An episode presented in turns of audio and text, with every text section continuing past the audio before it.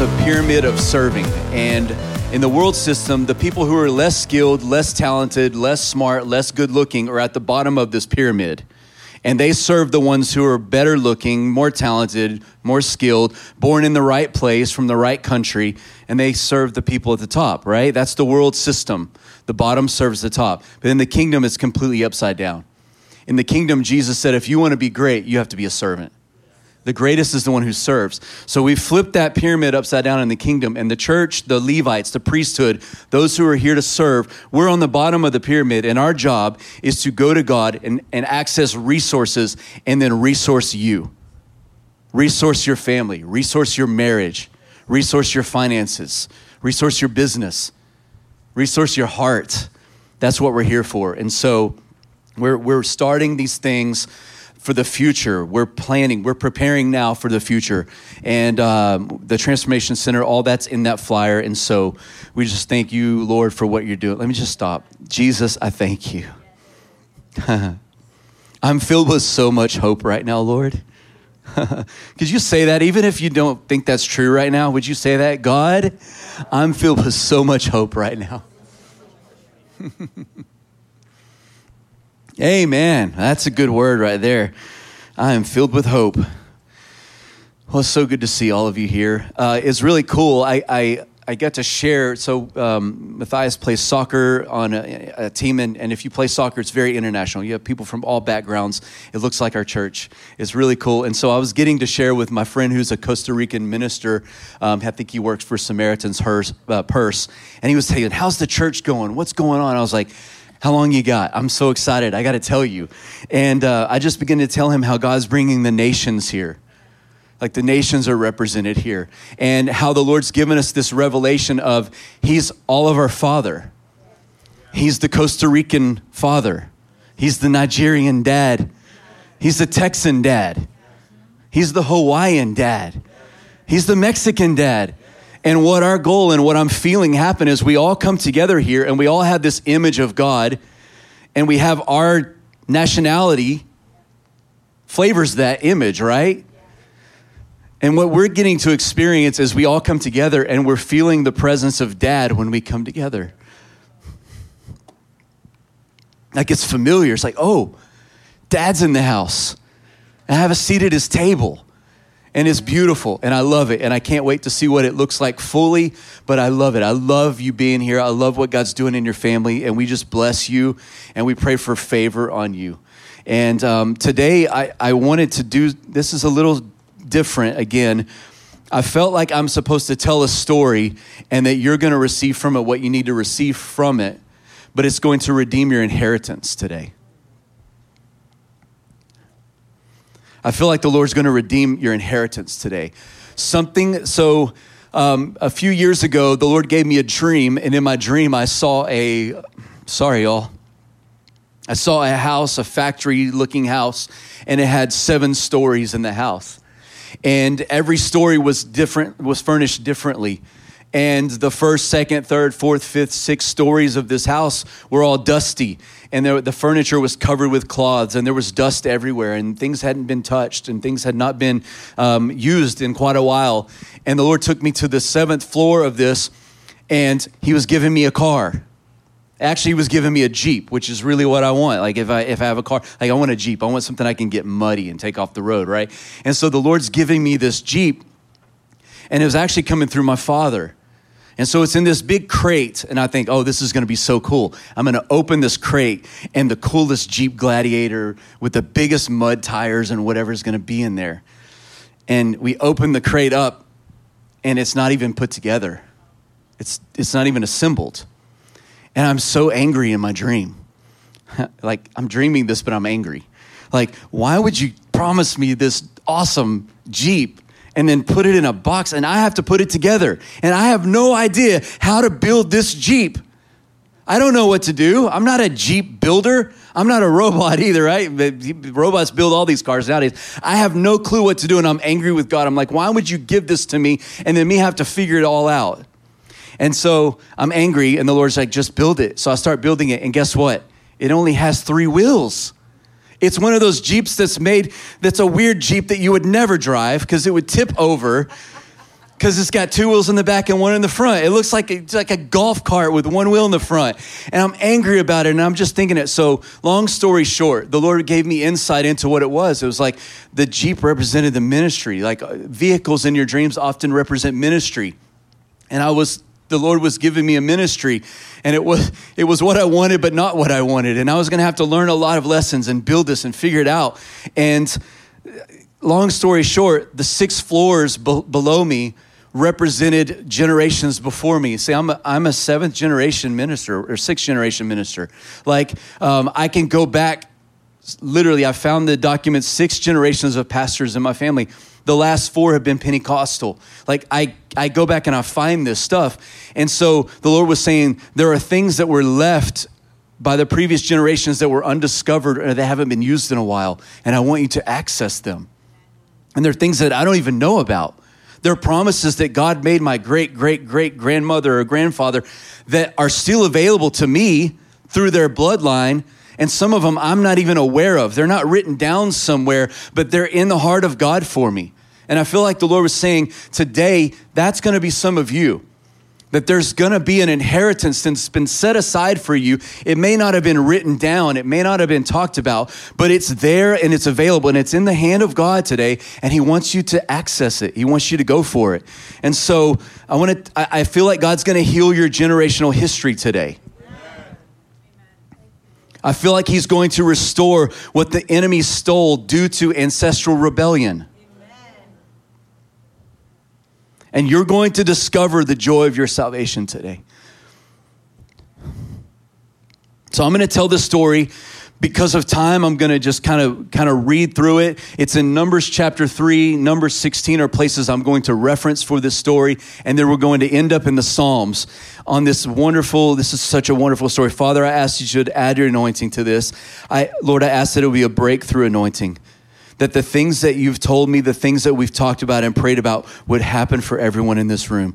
In Jesus' name, amen. So, where do we need to start? Well, in Numbers chapter 3, the Bible begins to set out the order of how he wants to be worshiped.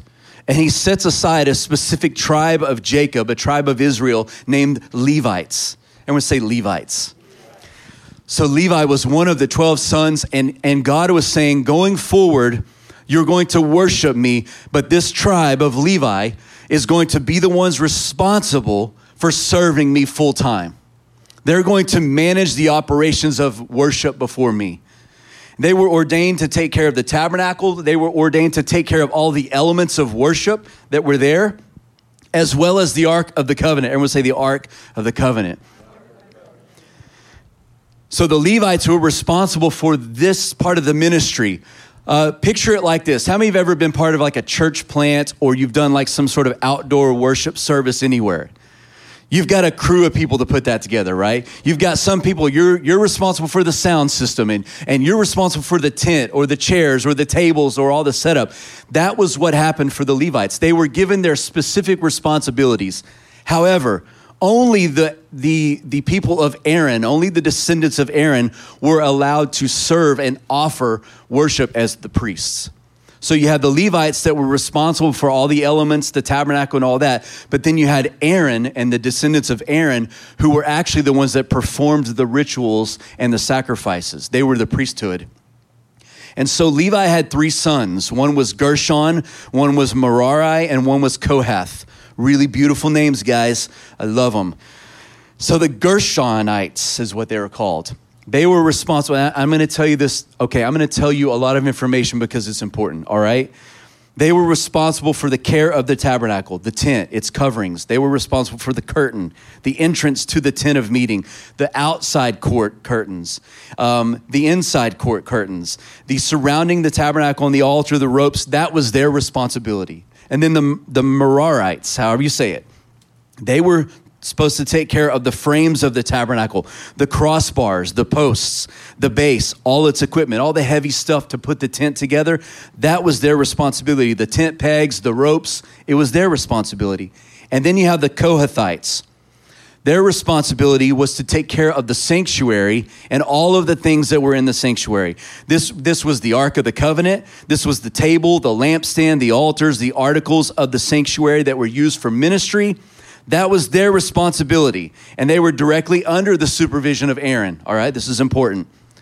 However, unlike the Gershonites and the Merarites, so those two were allowed to pick the things up with their hands and carry them on carts, on horses, on mules, on whatever. They could touch the stuff and they could load it onto other, other things to transport. So they didn't have to carry the weight of the tabernacle.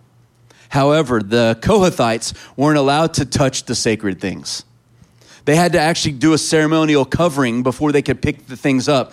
And they were only allowed to carry them on poles on their own shoulders. So get the picture. Everyone else gets the easy way out. They get the dollies, they get the flatbeds, they get all the stuff, the backpacks, the stuff that makes it easier to carry this stuff. And this one group, the Kohathites, had to carry it on their shoulders and feel the weight of the ark, the weight of the presence of God. Make sense? Now, over time, many of the descendants of these Kohathites began to hate their role.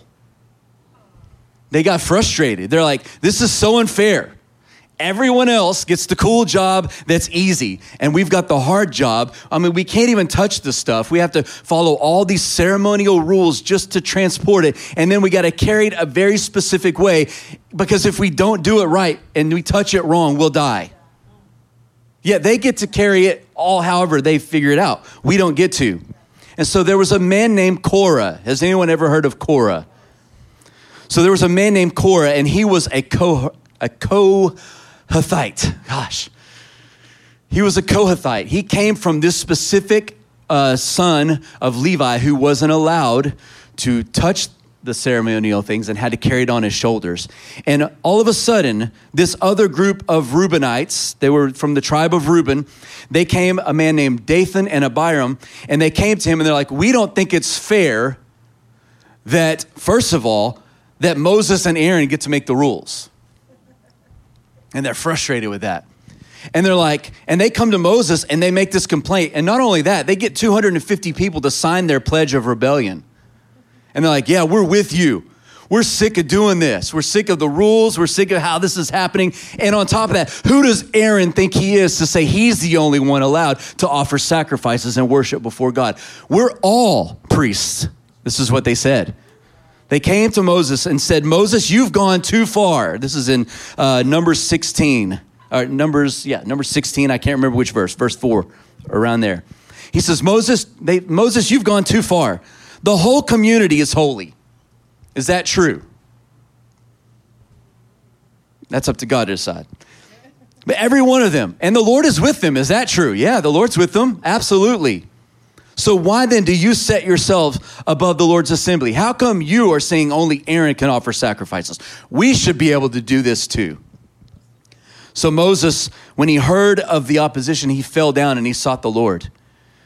And he so the Lord told him, I want you to do this. I want you to ask all the people that signed the rebellion pact. I want you to tell them to meet me in the temple tomorrow. And I want you to I want them to have incense, and the Lord's gonna show who his favor is with. So Moses tells him, he goes, You're out of line, actually. You say, I'm out, I'm out of order, you're out of order. Your whole rebellion's out of order, all of you.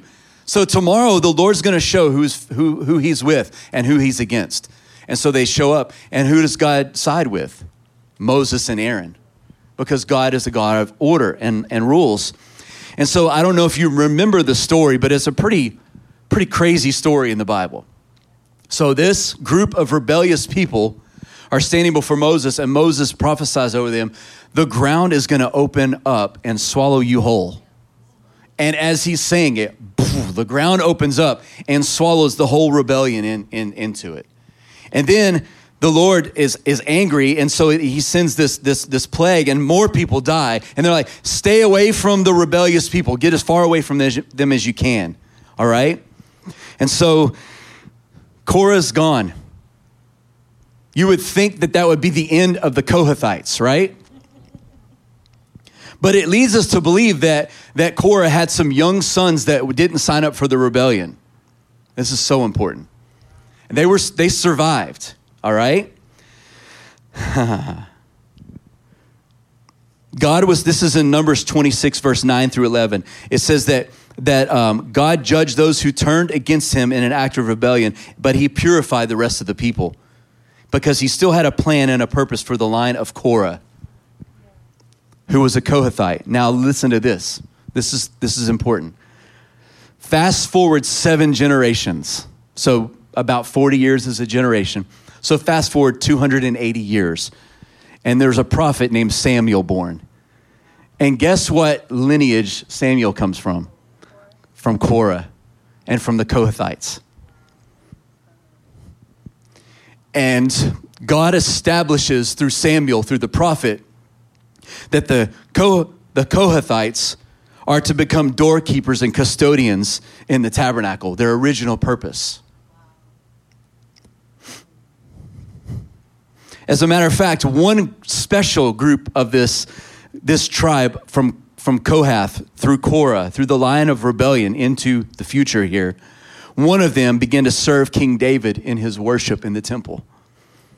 And they were mighty warriors, they performed exploits, and they were, they were wonderful men who served God, and they were not rebellious. And guess what?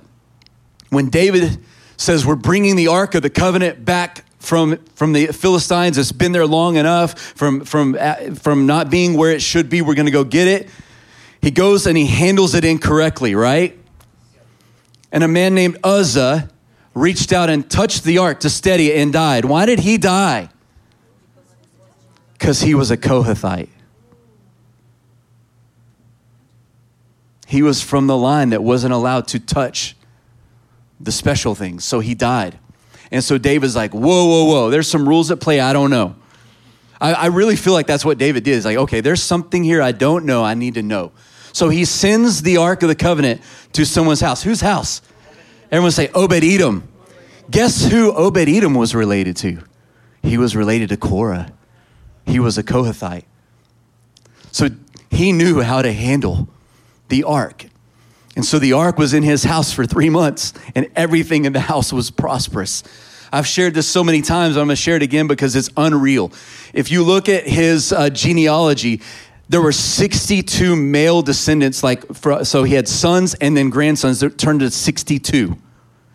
What happened was there were women at that time when the ark went to his house. This is from like Jewish tradition and Jewish uh, uh, writings that said they, they began to get pregnant with six and eight kids. And it happened when the ark was there. It says even their animals gave outrageous um, births, like numbers that they had never seen before while the ark was in his house. And it says everything he touched at that moment was blessed. And David heard, oh, the ark is a blessing, it's not a curse, but we have to do it and handle it the proper way.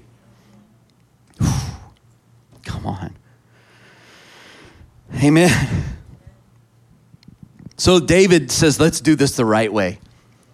And so Obed Edom, I believe, told him, hey, there's this, there's this law that we're required to uphold. And we can't touch the sacred things and we can't carry them like everyone else. It can't be put on a cart, guys. You can't carry the ark on a cart. It has to rest on the shoulders of the priests. It has to rest on their shoulders. It can't be carried other ways. So David's like, whatever we're supposed to do, we're going to do it right. So they they put the ark the way they're supposed to carry it. They properly carried it. Every few steps, they stopped and offered a sacrifice to God according to the laws of God. Every detail, they nailed it. And David brings the ark back into the, into the place where it belonged, and they held a celebration. Why? Because the presence of God was back, and it was a sign to every nation God's glory and his favor is back on this house. Amen? I want to tell you something really cool that I'd never saw before. So, I, I was reading all that story the last few weeks and just studying it, studying David's mighty men. And when I got to Obed Edom, I was like, why Obed Edom? And then the Lord showed me he was a Kor- Kohathite. He was from Korah. And so I was like, well, what's the big deal with that? And then I saw something in my Bible I never saw before.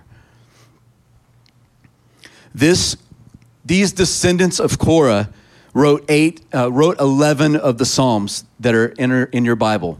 All right, would you open your Bible to Psalm forty-two?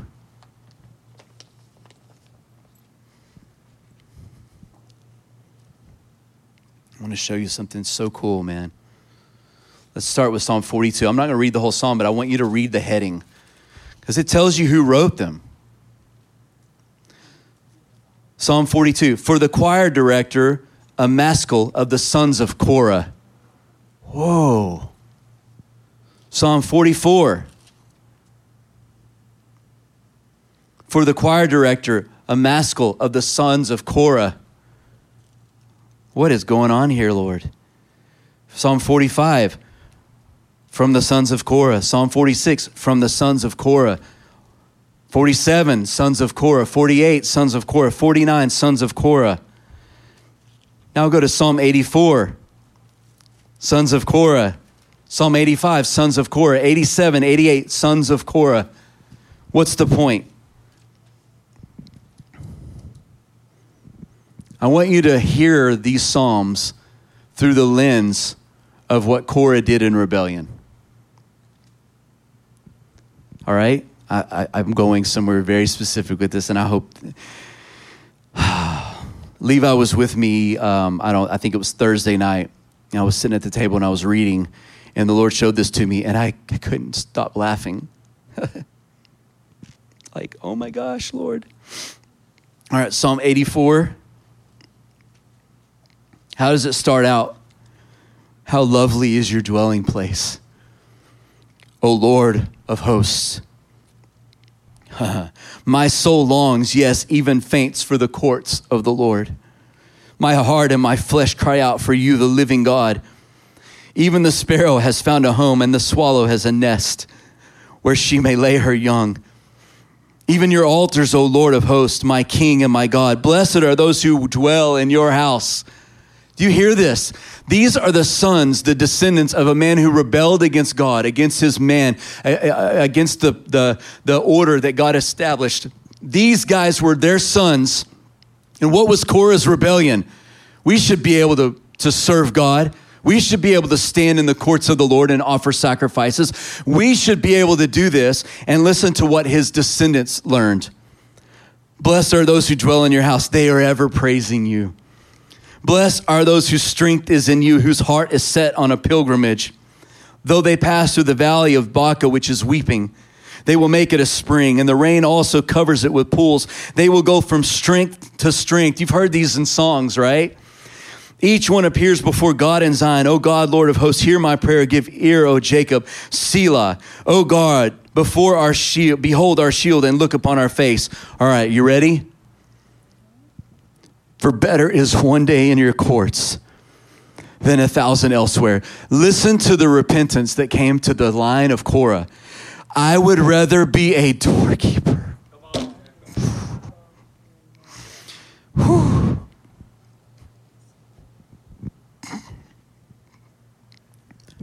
That's what's going to set your generational line free right there.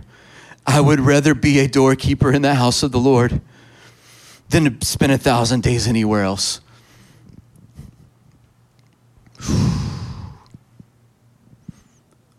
Do you see what God did? He restored their original inheritance.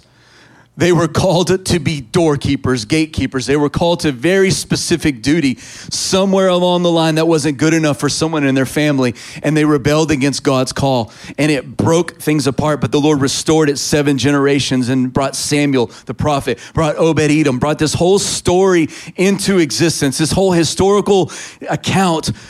And he restored the inheritance that was set apart for the Kohathites. And they loved it.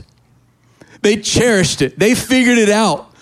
God, we'd rather we'd rather carry the heavy burden of your of your ark on our shoulders than to try to carry it on a cart or to have someone else's responsibility. We see it now. We understand it. This is our inheritance. This is our heritage from you. And I would rather be a doorkeeper than anywhere else.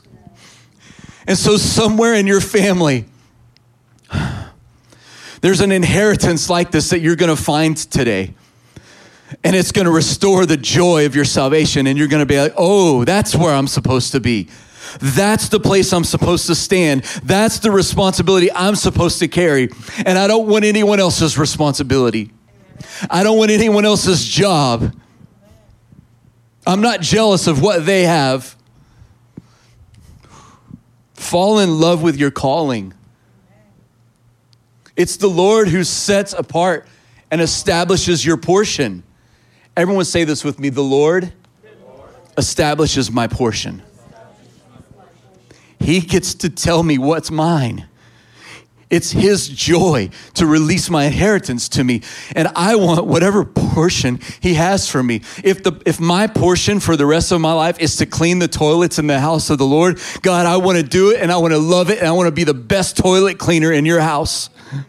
And I want to, I want to, I want to renovate and change toilet cleaning on the whole earth out of the joy of serving you. Come on. Some of you are called to business. Some of you are called to, um, to self, to, to helping others through counseling, through psychology. Some of you are called to create and invent things. Do it as unto the Lord. When you find your calling, when you find your purpose, it will not only bring joy to you, it will set up the future generations that follow you, and they will step into a line of favor and blessing you could never work your way into. You can only submit your way into it. I'm going to say that again. Like,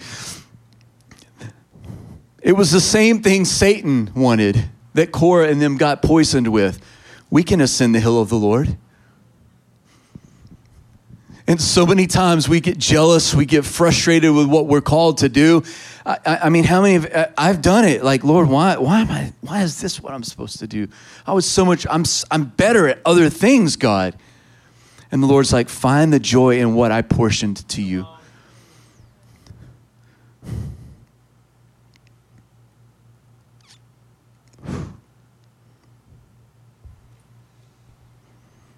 Psalm 85, they said this Mercy and truth have met together, righteousness and peace have kissed. Look what they found when they stepped into their place.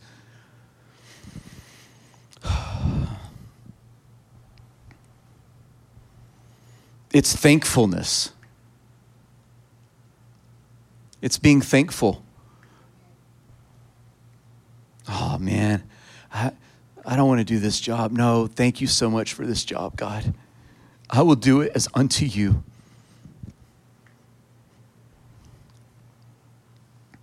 I pray you discover something new today. I pray you rediscover something that was in your family line. It may be seven generations back, but it's waiting for you to discover it. I feel like that's what some of what the Bible is saying when it says all creation is groaning. All creation is longing for what? For the sons of God to appear. What does that mean? I feel that all of creation, I feel like the place you live, the place you work, the place that you're connected to outside of this house, I believe they are longing for you to discover an ancient inheritance, an ancient portion. That when you get in, in there, you get in there and you do that thing with all the joy in your heart, that it sets captives free. I really believe this. And when I saw that, I couldn't help but just, I always thought David wrote that psalm Oh, better is one day in your courts. I'd rather be a doorkeeper. I always said David did that. I never knew the history of it. What did it cost the sons of Korah? They knew what their fathers had done. They knew the rebellion that they had stepped into, and they made sure to stay pure before the Lord. And that was Moses' frustration with, with Korah. He's like, what are you griping about? You guys get to serve in the temple of God. Is that not enough for you? But his their great great great great great grandson said, "I would rather be a doorkeeper than be anywhere else." If I got to, here's the here's the healing that took place in that bloodline. If I could choose any job in the world, if you gave me a blank check said you can be president, you can be king of the world, whatever. No, we want to be doorkeepers because that's what you wanted us to be. Would you close your eyes? Father, I pray that today will be a day of identity, a day of purpose, a day of rediscovered identity, inheritance, portion. I pray you unlock us, God.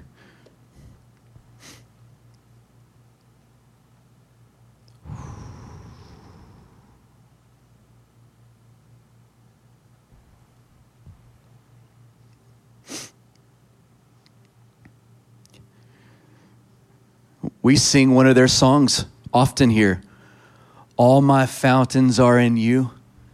All my hope is, that's one of the Korah songs. All my springs are in you, Psalm 87, verse 7. Father, I ask that you would grip our hearts right now. Won't you stand with me?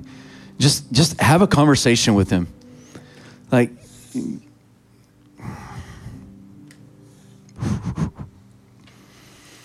it's a day of discovery, God, a day of rediscovery.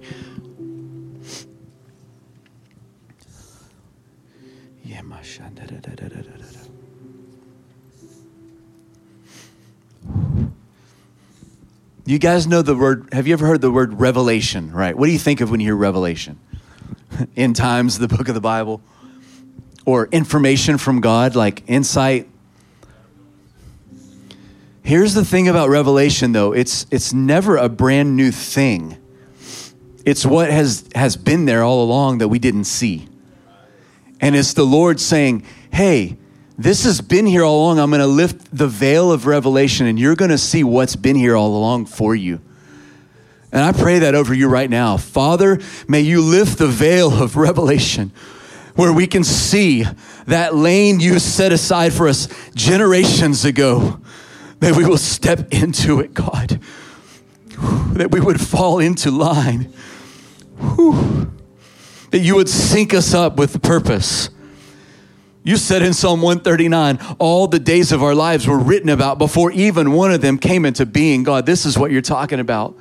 God, today is a unique day. August 27, 2023 was a day we stepped into revelation we never knew before. I pray you unlock people. If you're here and you say, I, I know there's something in my generational line, I know it, I've felt it. I felt like it's been pursuing me, like it's a shadow and I haven't fully understood what it is, but today I want to understand. Would you lift your hands? Anyone? Yes, thank you, thank you. Yes, yes, God. Lord, as they lift their hand, may you download to them whew, identity, purpose, portion, what you've allotted for them, God. And may it release them and set them free. For your yoke is easy and your burden is light, God. It's so much better your way, God.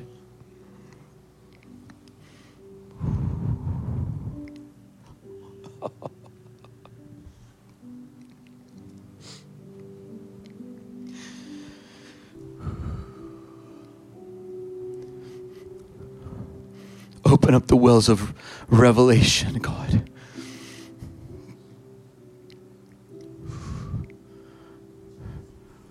For you are God, you cannot lie. When you speak, your words come to being. You are watching over your word to perform it. Would you lay your hand on your neighbor and pray that? God, you are watching over your word to perform it in my neighbor. Your word cannot return to you void. Ooh, it must accomplish the purpose. Come on.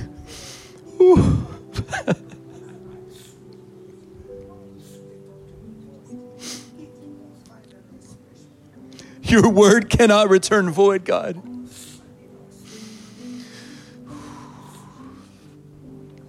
It must accomplish the purpose for which you sent it. It has to.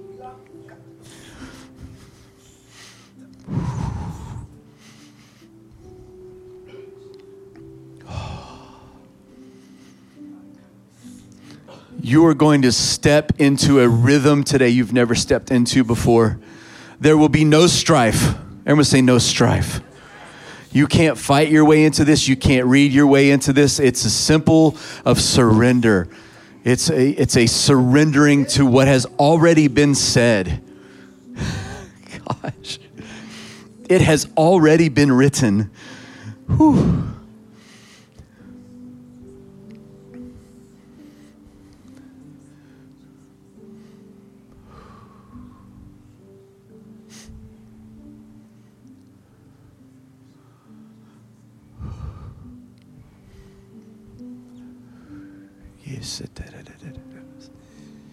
Yeah, come on, just lean in.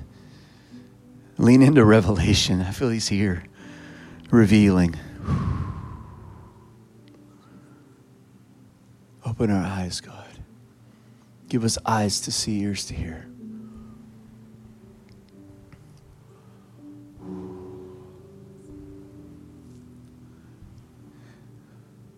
For someone, it's going to be like when Saul became Paul. And God revealed himself to him and said, Why do you kick against the goads? Why are you fighting what has already been written? We drive out all rebellion. Sometimes rebellion just is, is me thinking I have a better idea than God. This is better for my life. This is better for my future. This is better for my business, my family. It may sound like a better idea, but to God it sounds like rebellion. So we drive that out and we yield. Show us, God, what we've been fighting against. There may be two or three people here or watching. You felt that. You felt like you've been resisting the call of God. And I don't necessarily mean called into ministry, but I mean his call for your life what He says you are called to do uniquely. If you felt that resistance, would you yield to Him now? Just lift your hands and yield to Him. I surrender. I give up. We pull the white flag out.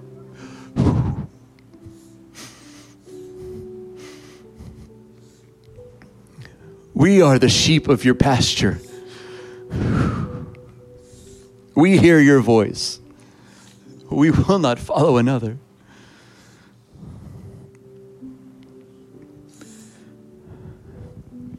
In a moment, there'll be at least four people will meet you here at the front to pray if you want prayer for something specific or for today.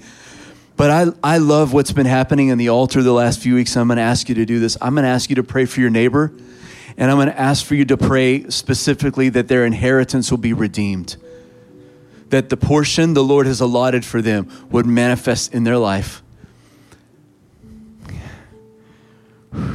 Ready? Just pray along those lines. The Lord will give you the words. And if you don't know what to pray, pray in the Spirit. The Lord will interpret it for you. Yeah, come on.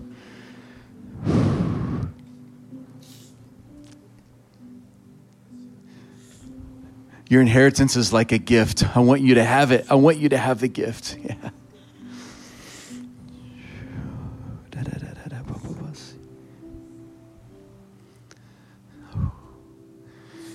If you're still in receiving mode, that's okay. Like, that's all right.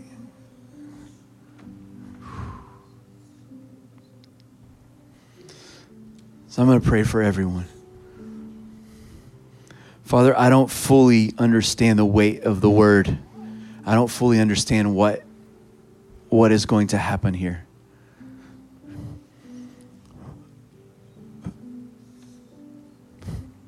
We bring to you our broken lives.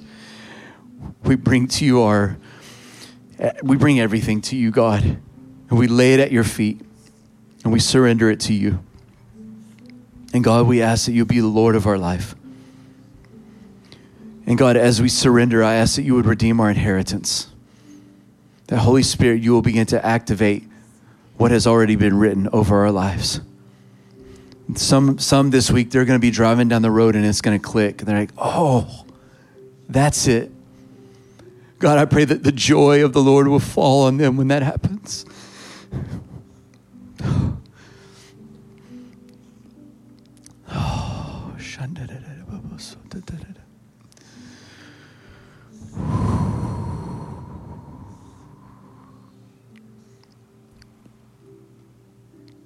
I look forward to the testimonies of you discovering it.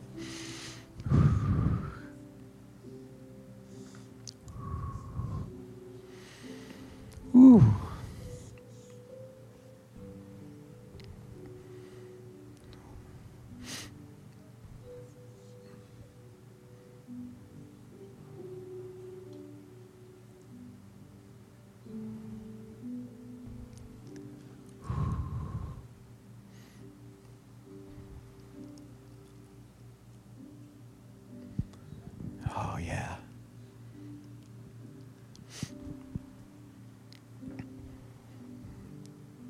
Don't think this is all of you, but maybe every, maybe a couple of you need to look through your your genealogy. Just look back. Think back, find out where your family came from. What was there? What did God have there? If you don't know that, God, what, what is my inheritance? This is an invitation today to pursue. It's the glory of God to conceal a matter, it's the glory of kings to search it out. You guys know that. So I bless you. If you need prayer, come here to the front. If you're still in receiving mode, take your time. I just pray that the Lord unlocks unlocks you today. We bless you in Jesus' name.